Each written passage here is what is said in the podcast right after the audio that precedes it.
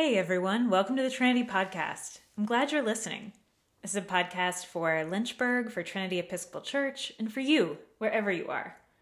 I'll have some Trinity specific announcements through the way, but this is mostly about the Psalms, the Bible's prayer book and mixtape. So enjoy this, share with a friend, and let me know what you think over email at gail at trinityepiscopal1.com. Lent is almost here. Uh, Lent is traditionally a time when we echo how early Christians took Lent as a season of preparation for baptism at the Easter Vigil, just before celebrating Jesus' resurrection. We do that by taking on spiritual practices. In my early 20s, I definitely treated this like a second New Year's for self improvement. So it's been exciting to recover the spiritual growth aspect of discipleship. Our faith does not depend on us keeping our spiritual practices well or correctly but rather in our trust and worship of God, which is something that spiritual practices can do a beautiful job of lighting the way for and making this real in our daily lives. So, you know, you don't have to give up the chocolate. I'm very into taking something on, and if you're looking for ideas, I would love to talk about this. I'll tell you a little bit about what I'm doing. I'm forgiving someone. I'm slow. I'm not Christ and I'm grateful to have Christ's example to follow here. I'm reading a book a week. This means spending my time intentionally, setting aside time in the evenings, and, uh, you know, I'm a millennial, spending less time on my phone. I'm also sharing in the practice of parish and community with you. More to follow about our community Lenten conversations. Anyway, here's Psalm 2. Psalms. What are they? We'll always begin with a general introduction. Last week, a comedian. This week, Walter Brueggemann, a tremendous scholar of the Hebrew Bible, whose work I love because he's always illuminating how it speaks into our contemporary situation. He writes devotionals, he writes culture commentary, and he says this in his book, Praying the Psalms.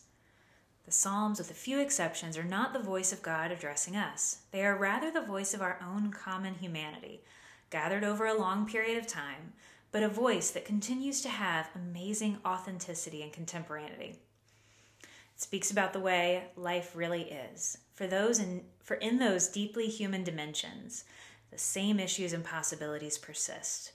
And so when we turn to the Psalms, it means we enter into the midst of that voice of humanity and decide to take our stand with that voice. We are prepared to speak among them and with them and for them, to express our solidarity in this, oh, this is such a great phrase, anguished, joyous human pilgrimage.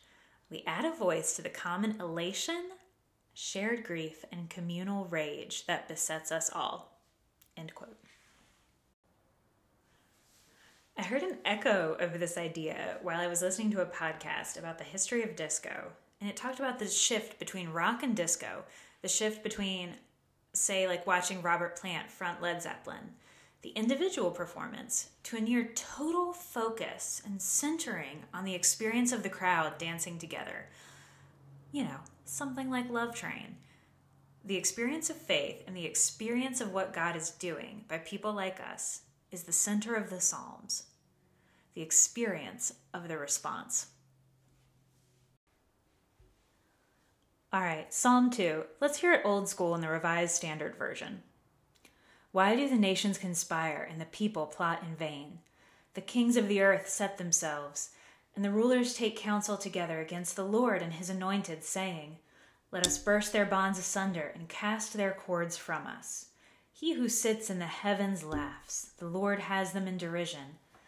Then he will speak to them in his wrath and terrify them in his fury, saying, I have set my king on Zion, my holy hill. I will tell of the decree of the Lord. He said to me, You are my son. Today I have begotten you. Ask of me, and I will make the nations your heritage, and the ends of the earth your possession. You shall break them with a rod of iron, and dash them in pieces like a potter's vessel. Now, therefore, O kings, be wise, be warned, O rulers of the earth. Serve the Lord with fear, with trembling.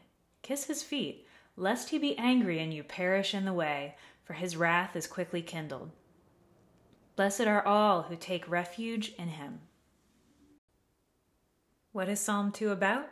theodicy, aka the problem of a good God and a very real evil. Psalm 1 is about Israel and our faithfulness. Psalm 2 is about the faith of the nations, broadly. I hear the nations as if it is used uh, like similar to the Gentiles, a very Acts of the Apostles way, rather than an atlas and map way. In her commentary on Psalms 1 through 50, Ellen Charry, the theology professor at Princeton Seminary, acknowledges that the policies of, quote, empire conquest, revenge, and violence disturb us when read as scripture until we remember that the poems are addressed to or about God, not from, end quote. And all of that is entirely within our history and humanity. The King James Version translate the first, translates the first line as, Why do the heathen rage? And this line pops up in post colonial scholarship for having been a way that so called heathen nations are contrasted with so called godly ones for seeking Christendom. But I think we are all sinners. Let me know if you aren't. So it bears out the unlikeliness of a nation achieving such. I really do love a theme of everyone being implicated and therefore eligible for grace. So, generally, it's definitely possible to hear this psalm and be like, hmm, not what I expected from the Psalms, and I'm uncomfortable with it. There are three ways to interpret this passage. One, in hope of conversion. Two, in hope of the Messiah. Three, in hope of the end of times. Let's talk about it. Ellen Charry's commentary is pro the evangelism interpretation. Let's hear the case for it. She says not only are they clinging to the teachings that God mapped out for them in the Torah, but they also have to live into God's call to bring the nations to Him. Uh, she says, God puts a stressful second burden upon Israel in Psalm 2. Israel's faithfulness, even in circumstances that may feel like abandonment, is essential for establishing God's reign over the nations of the earth administered by the anointed king.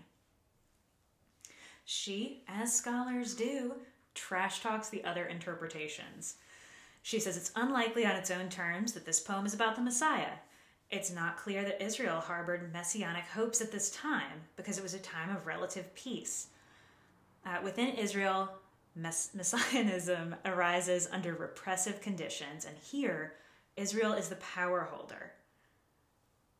She says Christian messianic hope is a longing for personal redemption from sin and guilt, and in this psalm, those seeking redemption are seeking release from God's claim on them, not their sin. Strong case, but you know what? I'm still into the other interpretations. We hear God's promise about the end of times in uh, verse 6 I have set my king on Zion, my holy hill. My holy hill here clues us in that this is about the end of time, not about modern governance or politics. And this is a favorite image of mine in Scripture the holy hill, the holy mountain. Jerusalem is on an elevation, but this specific image adds um, more of an eternal texture to it. Let's hear about it in Isaiah. Uh, here's Isaiah 11. They will neither harm nor destroy on all my holy mountain, for the earth will be filled with the knowledge of the Lord as the waters cover the sea. And then in Isaiah 25, on this mountain the Lord Almighty will prepare a feast of rich food for all peoples, a banquet of aged wine, the best of meats and the finest of wines. On this mountain he will destroy the shroud that enfolds all peoples, the sheet that covers all nations. He will swallow up death forever. That's such a beautiful passage. It's so affecting. Death swallowed up forever, this vision of an eternal feast. You may have heard it as part of the Episcopal Church's burial service. I remember reading this one at my grandmother's funeral, and I every time I read it, I kind of return to the profoundness of hearing this promise in that moment. Third and final interpretation of Psalm 2 it's about Jesus. Okay, Psalm 2 didn't really sound like a heavy hitter of scripture. And then you go looking for it, and it's in Acts of the Apostles twice.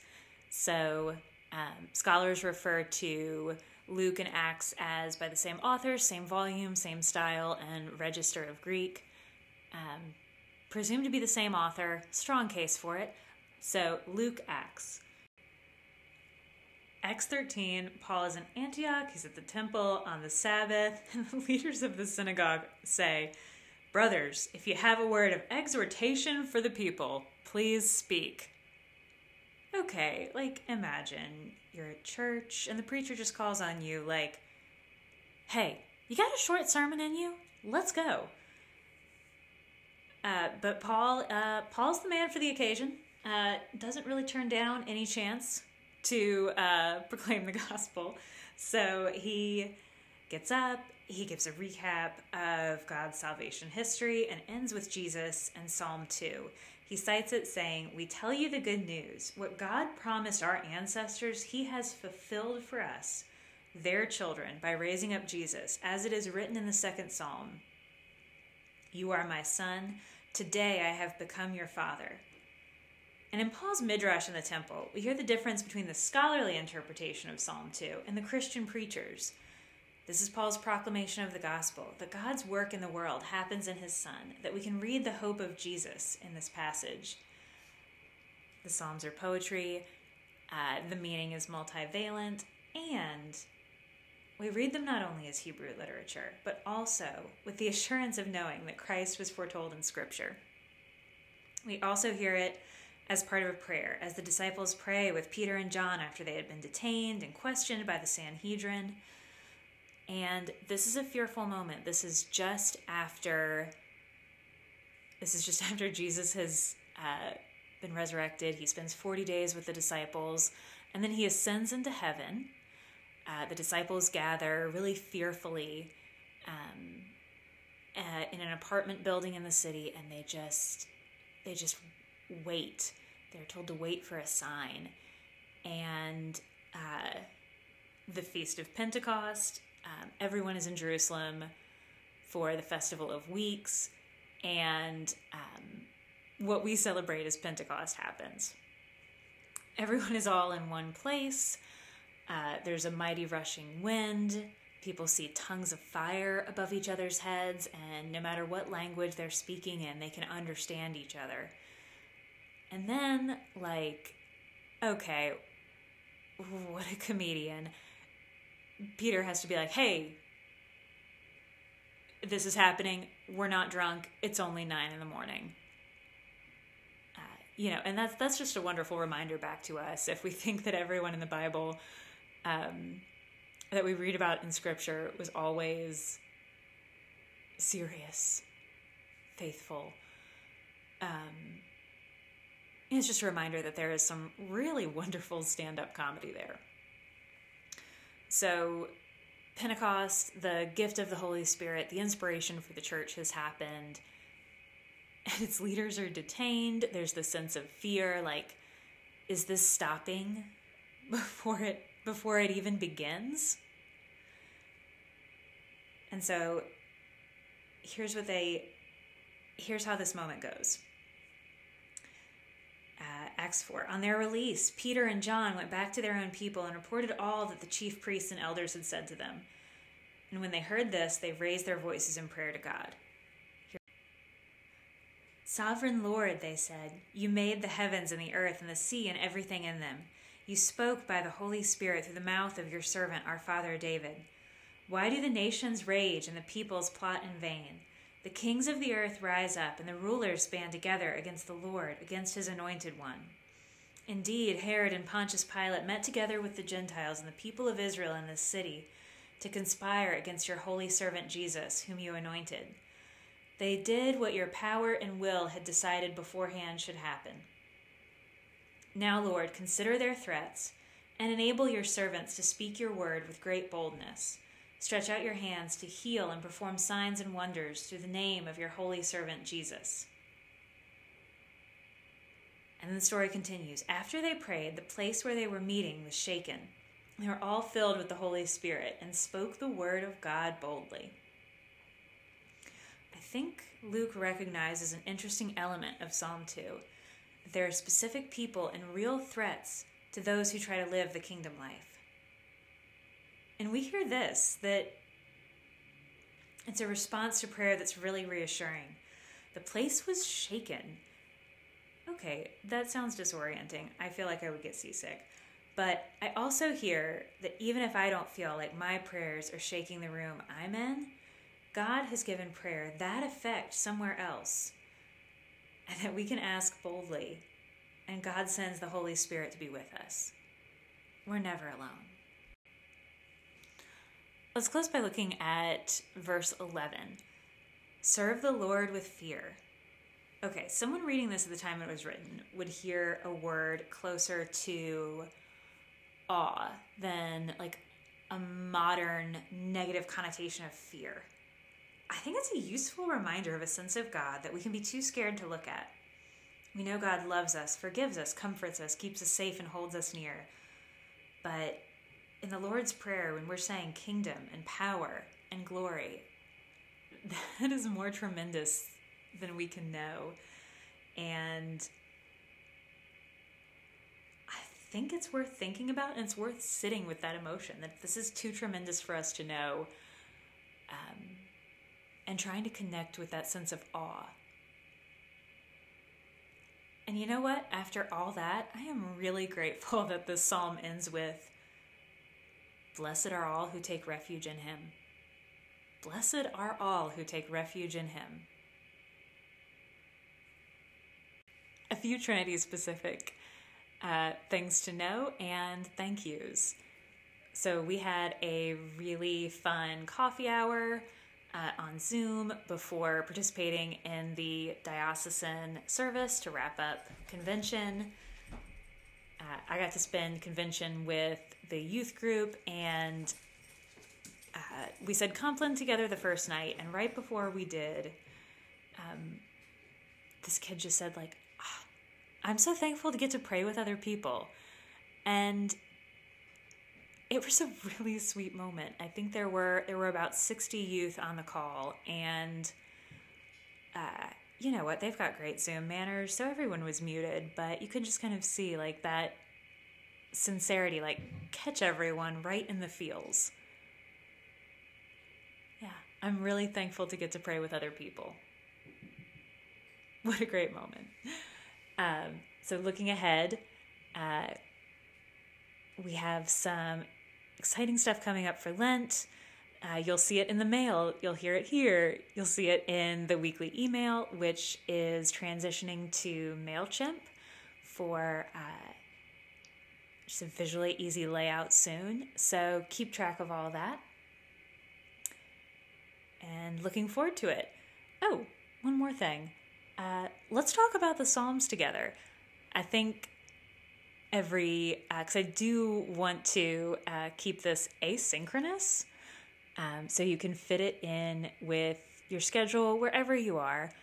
But gosh, it would be so nice to talk about the Psalms with other people. So let's uh, I'll advertise like a monthly Zoom where we can get together and do this. Uh, save up your thoughts, questions, and reflections. Email them to me, save them for the Zoom, whichever. I'm really looking forward to it. We're back to the sanctuary this Sunday. We're always continuing with our stream on Facebook Live. See you in worship, whichever way you do it. And let's close in prayer with the collect of the week. Almighty and everlasting God, you govern all things, both in heaven and on earth. Mercifully hear the supplications of your people, and in our time grant us your peace, through Jesus Christ our Lord, who lives and reigns with you in the Holy Spirit, one God, forever and ever. Amen.